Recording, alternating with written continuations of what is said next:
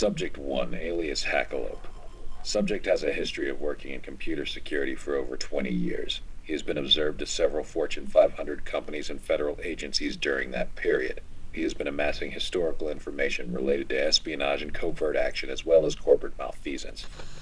Subject 2, alias Emir. Subject has a history of working in computer security for the last 10 years. He has been observed at NASA facilities regularly. We've also tracked him to the gym where he seems to be bodybuilding. We are amassing evidence to charge him with felony for skipping leg day and curls on the squat rack. Subjects are suspected of having information related to hacking the Gibson. Uh, the accounting subdirector of the Gibson's working really hard. I think we got a hacker.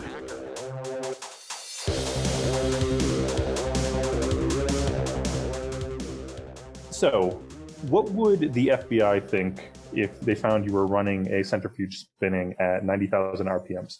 They might think I wanted to take some transuranic elements and uh, and uh, distill them for nefarious purposes. Exactly. yeah, that was an interesting thing. So today's topic is Stuxnet, of all things, regarding uranium enrichment and Iran. But uh, I did not know that there is a specific uh, RPM designated to uranium enrichment uh, Zippe type centrifuges.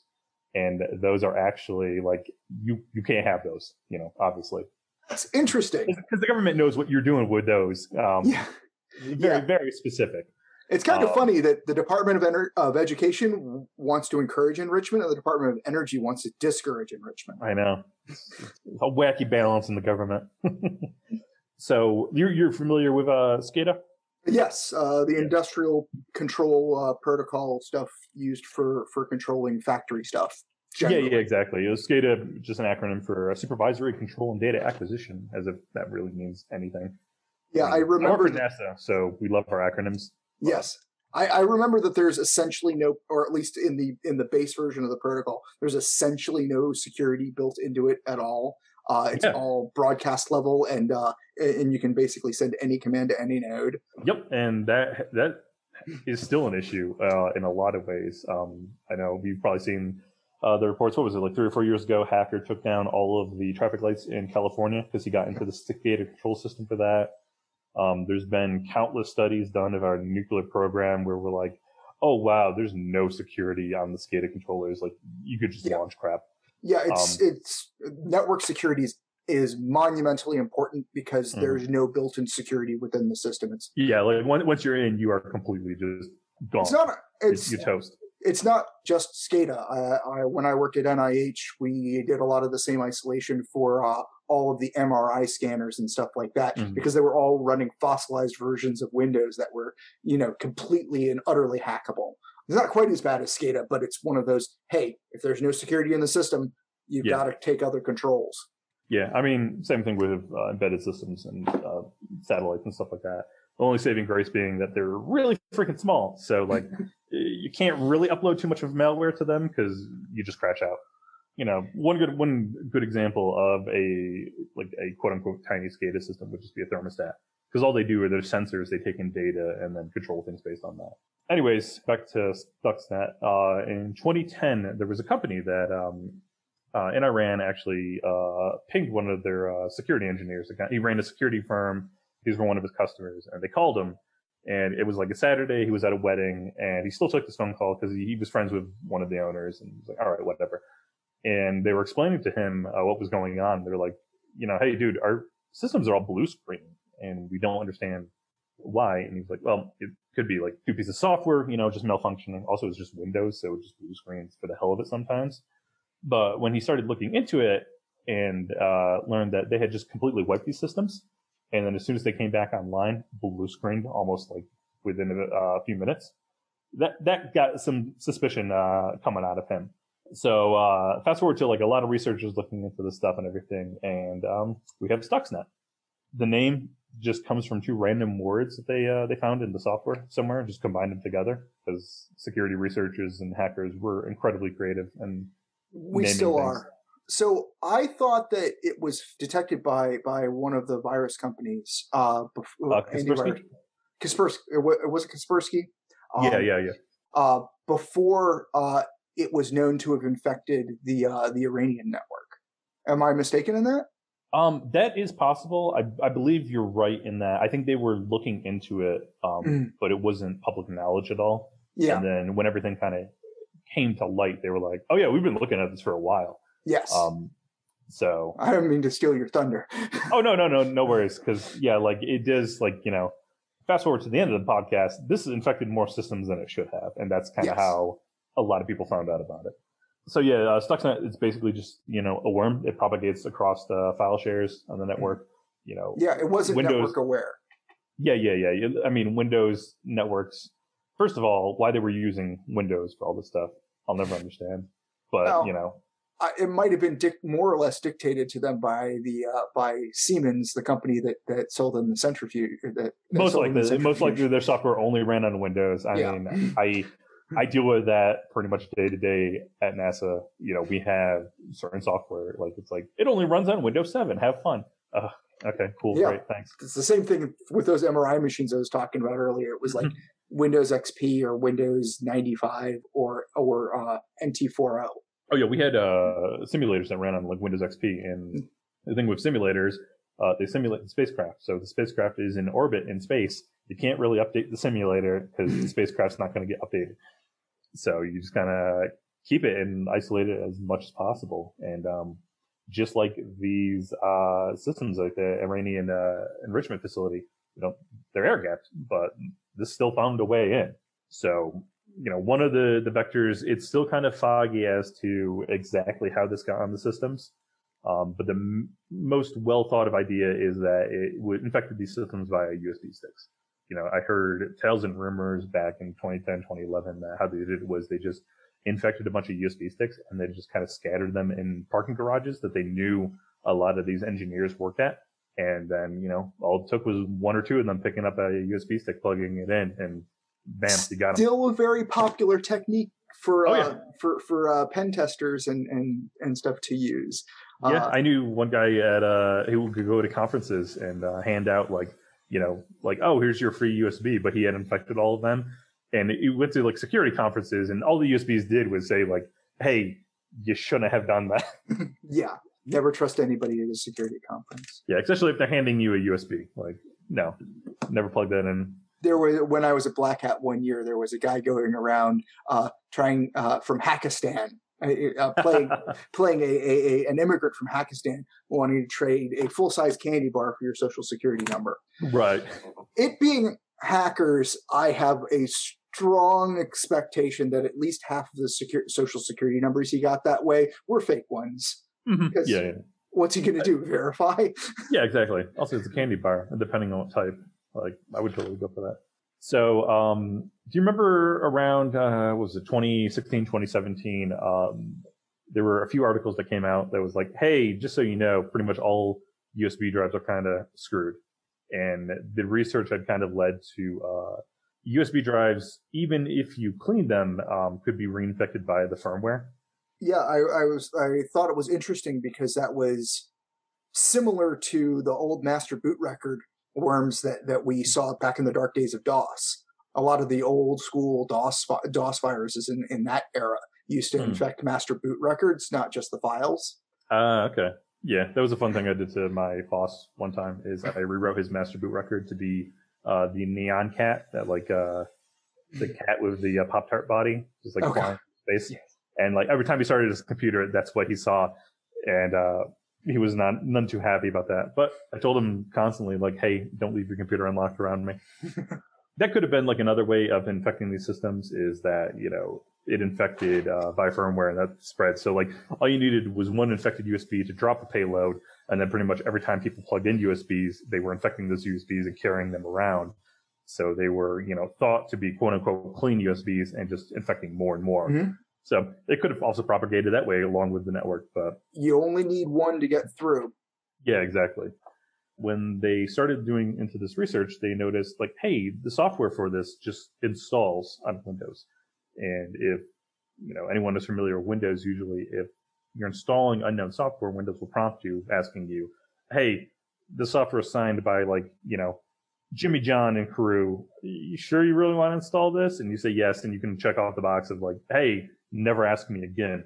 but this software never actually prompted that. And the reason being that they found uh, it was utilizing two legit certificates um, with digital signatures that were stolen by, uh, I think it was two uh, Taiwanese companies. Yeah, as I recall, they were Taiwanese companies. One was a Yeah. sound driver company, I think. I, I believe so, yeah, yeah.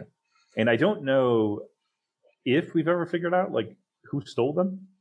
I know like a, a lot of this stuff is like like hey, this was stolen from Taiwanese companies. This password was stolen from Siemens. Like, and we still don't know like Yeah, well, what to about official attribution. There's there there is a lot of supposition that uh that that uh, it was a at least one nation state actor. Uh, Oh yeah, yeah, yeah. and we're not going to necessarily say who, but There's there's a good indication, and I'll, I'll get to that. well, okay. Later, If you um, if you've if you've got decent evidence, I I I know what the general thinking is. yeah, I, I know the general thinking, and you know, is you know, there's a reasonable doubt, but still, but yeah, it also um, so the software used two stolen certificates to basically bypass digital checks on these Windows systems, and then from there, it launched into Well, did, did it use certificates specifically, or was it, I thought the software was just signed? or no, you're right. It, it was signed. Yeah. So from there, so I, I forget how big this was, but the, the video I was watching basically cited that uh, the size of the Stuxnet malware was a good five to six times larger than any other piece Yeah, of it malware we had seen. It was about a meg. It is. I think it continues to be one of the largest pieces of malware uh, Yeah. that, that that's uh, that's ever been observed. Um, Yeah. And all the ones that I know of that are bigger are big piles of cruft code. Stuxnet, to my understanding, although I'm not my- a deconstructor, was was actually really tight and well uh, and well written and well executed. It was it was very well written, and there was a ton of logic in it. So like once it got onto your system and started infecting your network, it went from system to system and kind of figured out exactly like it took a look at the system it had infected and determined if that was one of the targets or not. And the way it did that was, um, you know, first it looked to see if uh, it was part of an industrial control system in ICL, uh, you know, and had any Siemens software installed on it. It also looked for two uh, specific chip manufacturers. I can't remember which two those were, but it was only those two. Like if it was Siemens software and it was a different chip manufacturer, it also was like, okay, no, this is not a target, skipping. And in those cases where it, it skipped, it just basically just lied dormant and did nothing. Um, Mhm. There was no indication that it was even running on your, your system. So, and then, you know, it would just propagate to uh, file shares and everything. Once it found a system that it kind of determined was a target, it would actually uh, try to reach out to the internet to uh, um, CNC using, I think it was uh, two sites dedicated to, had, or had the name football and then like premierfootball.com and I think just like footballinfo.com or something like that. I Um, didn't know that. I didn't know that, that that there was a command and control capability. Yeah, and so it would reach out and it would pull down an updated version of itself. Uh, those two uh, web servers, one was hosted in Belgium, and I think the other was uh, Iraq, maybe. But obviously, you can host a website from anywhere, so it's not like, oh crap, the Belgians did it. Um, damn, their tasty chocolate. they couldn't they couldn't commit to it. They would- they would always be uh, waffling on whether or not to do it. Exactly. Horrible. so from there, um, it then compromised the logic controllers using a few zero day vulnerabilities, and it utilized a Siemens password, which was apparently only known by Siemens themselves. So that's like I was saying earlier, like we don't know exactly where that password, like who found that out. I wonder if they whoever did this dot dot dot was able to reverse engineer it from uh from a sample centrifuge. Very possible. Whoever manufactured this had very precise knowledge of what Iran had in their facilities. Like down to the point where they said, like, with this knowledge, the people also probably knew what the engineers that worked there, their favorite pizza toppings. Like it was Yeah. that precise. Right. And so in that we can presume a nation state level actor and uh, intelligence ability, which means that they Oh, yeah. probably could acquire a sample to work from. Yeah, exactly. I mean, unlimited resources and unlimited manpower. Yeah. Yeah, I'm sure they could easily have broken Well, through that. Usually, I consider a nation state level actor willing to commit 10 million U.S. dollars or more to uh to a campaign. Um, Mhm. So it's not unlimited, but it's a lot of but it's a lot of money. You can do a lot of things with that. In fact, uh, I think one of our future episodes, I'm going to uh, posit the theory that that somebody used supercomputer power to uh, to forge a uh, a hash uh, Yeah. in order to uh, to actually send out one of the successors of Stuxnet. And so back when I mentioned the uh, 90,000 RPM thing, uh, one of the videos I was watching of one of the researchers who did uh, reverse uh, analysis on this actually said that like that was another step it took was even if you had this control system, even if these were the chip manufacturing uh, things you were targeting, it would look at you know the centrifuge and see does it rotate at this speed? Because if it didn't, then it didn't care because this was not a uranium enrichment uh, centrifuge. And so like it was it was very nitty gritty did the details and like how it targeted things. I don't know if that's exactly true because later on uh, another one kind of made reference to the fact that this propagated too too much and caused issues on other centrifuges. Um, that obviously weren't uranium enrichment. So you know maybe Oh, that, so that was my question: is whether or not because we know it propagated all, uh, uh, a lot further than it was supposed to. Yeah, and supposedly this, you know, this caused issues down the line to like even U.S. companies. Um, and like I'll, I'll get to that uh, towards the end, but suffice to say, like I, I don't know if it actually cared if it was ninety thousand RPM or not. But um, anyways, what it would do is, you know, it would sit there and spy on the system and uh, collect data, uh, you know, just kind of watch what was going on uh, before it actually took control and started to uh, wreak havoc on the system. So obviously, you know, people picked up that something was going wrong um, in these enrichment facilities. But what it would do is it would take the um, the actual good code and store that into memory. And then when the engineers would come and try to investigate the code and see what was going wrong, it would present that good code to them. And so they would be sitting there staring at their code and going, I don't understand. Like everything is exactly how we programmed it. Wow. How is this, how is this going crazy?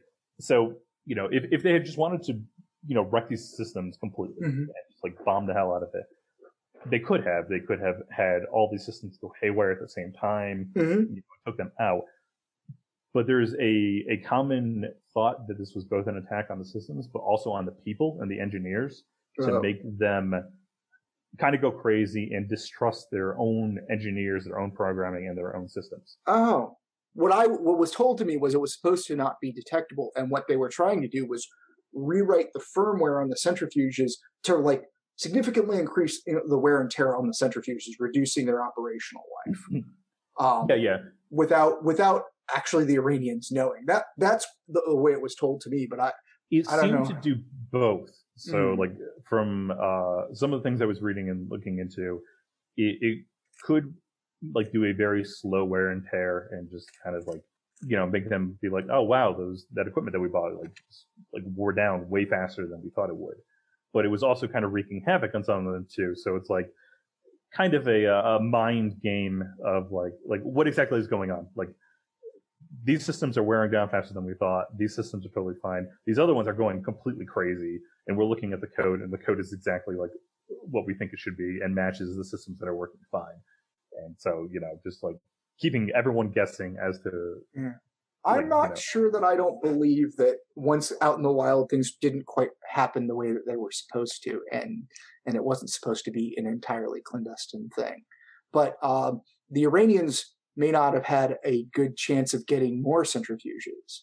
So just Yeah, by wearing them out, um, you you remove their capability because they can't replace it, yeah. or at least not easily. They they would eventually probably be able to develop them Mm-hmm. in uh, locally, but that does set the back significantly. Yeah. And like the thought process, you know, you, you had one shot at doing this. Mhm. And if the Iranians found out too early because you were, you know, you just jumped the gun too fast and realized what was going on, like you, you blew your chance. They were going to be way safer down the road. Mhm. And so like, I, I, I think that thought of like, you know, just a very kind of slow and steady, but also like keeping them guessing, uh, every step of the way. So like, like even if it was only wearing out, um, Mhm. the pieces, I feel like most people would kind of realize, wait a second, all of these are wearing out faster. Like something's going on here. But if you have, you know, 25% wearing out faster, 25% going amok, and then the other 50 are completely fine, Mhm. and you don't understand what's going on, you're looking everywhere. We'll never know for sure, but it's very interesting that all of these were possibilities. Yeah, yeah, exactly. And like, yeah, like we don't know for sure what was going on. So there's tons of speculation and tons of theory crafting and everything. But I mean, we do know it was meant to target Iran's The target uh, is known. uranium enrichment in uh, Natanz, Iran. So like it was it was very specific. So like that we can figure out. And um, basically, one of the the reasons it was found is uh, there was an error in its propagation code, and so through that like tiny little error, it started propagating to more and more machines, and we had like uh, a hundred thousand or so cases of this, as opposed to like uh, you know ten to a hundred or maybe even a thousand that they really wanted. And you thought little coding errors would o- like that only happened in office space. Yeah, exactly. Oh no, I mean I've I've written in Python a little bit. I know like how much how much pain a single tab can be instead of like five spaces and Yeah. also like missing a semicolon in like you know thousands of lines of code. It's it's always fun. And sometimes you don't know what's going to go wrong until it hits the wild. Yeah, yeah. It's great when your debugger also is like, I don't know, there was an error between lines one and fifty thousand. Have fun. you know, anyways, this this little error in propagation code is kind of what caused these blue screens that we saw, Mhm. um, and that led to researchers kind of like looking into it. And like as you said, Kaspersky also was looking into this all in the, the meantime too. So that kind of leads us to like who exactly made this. So zero day vulnerabilities are not cheap. They require a, a lot of expertise, a lot of manpower. This used not one, not two, but four zero day exploits to do this entire thing. And, And, they're all Windows exploits, which are on that's, the. that's a good like Yeah. four hundred to six hundred thousand dollars worth of exploits like that. Obviously, most likely a nation state. Um, only a military is going to like think in those aspects of just like get the job done. We don't care about the cost. even in compare even in comparison to the zero days, the code itself, the size and sophistication of it is indicative of the kind of the level of attacker, and you don't really get to reuse that and deny the correlated attribution. So, like Yeah, part of the targeting cost in there is um, you're also burning the malware as well as the zero days. Exactly. And it's, you know, why would a random hacking group have any interest in kind of screwing around with Iran's nuclear program? Yeah. There's there's nothing in it for them. So there there are hints in the in the code that it could be tied back to Israel. Uh, There's some like uh, files and folders named after things that kind of uh, link back to that. But you know that means nothing. You can name files and folders whatever you want. So I will say the NSA has a habit of harboring zero day vulnerabilities for uh, Windows. Like if you look at Eternal Blue, like that was a very well, not a very well known zero day because we didn't know about it until it actually got leaked. Um, but that was used to, you know, hit the uh, the city of Baltimore for some ransomware. Yeah, yeah. Well, I guess we're, since we already named them, my the what I had heard more or less was that um, it was probably based on, if not mostly, U.S. code, and and they were it was released by the Israelis. As to who ordered the re- the the, the release, there was actually a fair bit of dispute based on uh, from from the folks that I talked to, whether it was a joint operation, whether the Israelis jumped the gun. Yeah, I had heard things like like you know the Israelis and Mossad were the ones that kind of got this on the systems, and that they had also kind of screwed up in a few ways, and that's what led to it being Yeah. found out maybe by Kaspersky so quickly. But again, we don't know. So Yeah. could also been Santa Claus. Do you think the North Pole is significantly worried about Iranian nu- nuclear proliferation? I mean, yeah, because like in the event of full on nuclear war, like the polar ice caps are going to melt. Well, or everybody's moving uh, north and south to, to Antarctica. And, and Yeah. and- and, Also, uh, Santa Santa has like a ton of free uh, elf slave labor. mm, So I'm pretty sure you could teach a few of them how to code and you know get this working. And you can break into anywhere. So that that solves the whole delivery aspect. uh, yeah, yeah, um, yeah. Like there's no as stop. as- Hmm. We could have just cracked this. Yeah, if I wonder if they were good little boys and girls, if they could have asked for your enriched uranium and not had to deal with the uh, with the centrifuges. They probably could have. Yeah, um, they just didn't think of that. So, um, major issues coming out of this. Uh, you know, even if you were not the target of the, uh, the software, if you had this on your system, like you're still not going to sit there and be like, oh yeah, we got Stuxnet on our system, but like it's cool. We're not we're not enriching uranium. So you had a lot of folks just you know they're like, well, we got to shut down and wipe these systems, costing you know millions of dollars and basically just lost money if the system is down for a day or two. Oh yeah, uh, manpower hours, you know, uh, uh hardware costs, all this sort of thing. And, and like um, you said, some centrifuges uh, that weren't in the tar- that weren't targeted got affected. Yeah, yeah, exactly. And also, you know, just blue screening random systems. Mm-hmm. Um, you know, a, a, good outcome of this is it kind of led to us realizing, oh, SCADA controllers, like, uh, maybe we should probably try to secure them. Like, you know, before this, a lot of, um, a lot of these industrial components, people were like, no, no one, no one targets that. It's all network based and all. Like, yeah. You know. Yeah. It was not very long after this that I remember seeing more and more things come up at DEF CON about SCADA yeah, and I mean, they're still not super secure. Like there's there's been some movement, but you know, but it's still, uh, at least to my understanding. And correct me if I'm wrong, but my understanding is that it's all wrappers and and and uh, and trying to duct tape over the leaks. Nobody's really taken an attempt at re-engineering uh, yeah, yeah. the way all of this stuff works. Yeah, because that costs a crap ton of money, and also we have all of these in place already. And yeah. what, you're going to tell me now I got to replace all these things? Hell no, I'm not spending that money. Nowadays, it's really cheap to get some fairly brainy controllers, Arduinos, or even Raspberry Pis are, are inexpensive in comparison to the industrial machinery that these things mm-hmm. are attached to. You could basically re engineer the whole thing because now computing power and bandwidth isn't nearly the limitation it was when this stuff was originally built. But you still yeah. have to design an entire protocol and create the entire architecture and uh, software infrastructure around it before people can even think about transitioning, even if yeah. cost wasn't the object for the hardware. And yeah, that's that's a lot of effort. And there is mm-hmm. also this philosophy. I'm sure you know you have it where you work, and it's definitely an asset of well, it worked in the past, and it still works right now. And it's like yeah, but the software was written in Fortran from like 1975. Do you know Fortran? Because I don't. Like, it's just it's running, but no one knows how to fix it, and God help us if it breaks. Yeah, the infamous technical debt argument. yeah, because I think what is it, the Library of Congress and a lot of the medical backend all still run on COBOL. Uh, I can tell you for sure that the primary databases that uh, that Social Security uses for tracking everything and sending out all of those checks that so many people rely on is totally COBOL. Yeah. Uh, I've known I've known some folks that, that that actually do some of that back end work, and they do some super sophisticated stuff with COBOL, and they're running like modern COBOL uh, emulation and, and using and using more advanced versions of COBOL where that where they've added a bunch of macros and and mm. extended it, but it's still COBOL. you can you can still make a like for anyone listening to this podcast, you can make a hefty amount of money if you learn COBOL and Fortran. Like yeah, getting something to practice on might be a little bit of work.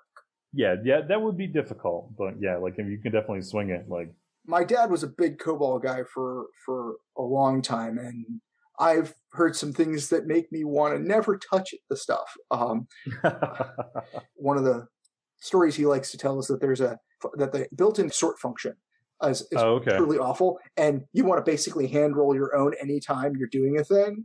Yeah. Uh, and I mean, you can do a bubble sort, you can do an index sort, you can you take a bunch of approaches depending on the data set you're going after. But right. don't use the default one ever.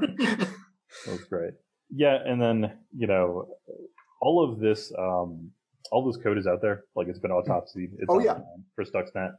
So you, you can go look at it now and, you know, a lot of hackers have looked at this code. A lot of other nation states have looked at this code and been like, "Oh yeah, that's a really good concept. Like, let's let's utilize like how how they do things." You know, well, you see goes... a lot of like APTs kind of leveraging uh, the approach that Stuxnet used. Well, that was that, and that was the second point is that for all of the incident response impact that it had, um, the other thing is on the targeting side, they only partially succeeded. Mm-hmm. And um, more than that, their hand was tipped not just to the adversary that was being attacked, Iran, but also Yeah. the rest of the world. And we alluded to it a few times that, uh, and you just said it, is that some of the techniques that were developed here were used in future malware. Um, Yeah, yeah, exactly. Like this spawn, Duqu, Flame, and Gauss, uh, to name a few. well, my understanding is that Flame and Duqu were probably came from the same source as Stuxnet. Oh yeah, yeah, yeah, yeah I believe so. I Um, know Duqu was basically just Stuxnet, but did uh, espionage. Yeah, um, my understanding is that it was is that it that uh, code autopsy, uh, like it's like half Stuxnet and and all of the sophistication that that was Stuxnet, and then a bunch of really junky module code that goes on top of it. So Yeah, it was just, it was just like a Frankenstein monster. yeah, but like you've named three of the primary, at least back um, several years ago, uh, examples of signed malware. Um, it was Stuxnet was the first piece of signed of code signed malware that I Mhm. was aware of that would pass the um, Microsoft um, trusted computing code validation stuff Yeah, by yeah. being signed. Yeah, and like a lot of um, the security, like nowadays, like there there is a, a trust factor, Mhm. and like you know, Windows was was set up to trust software that had these digital signatures, and you know, if you could steal these, then Yeah. you could just run amok.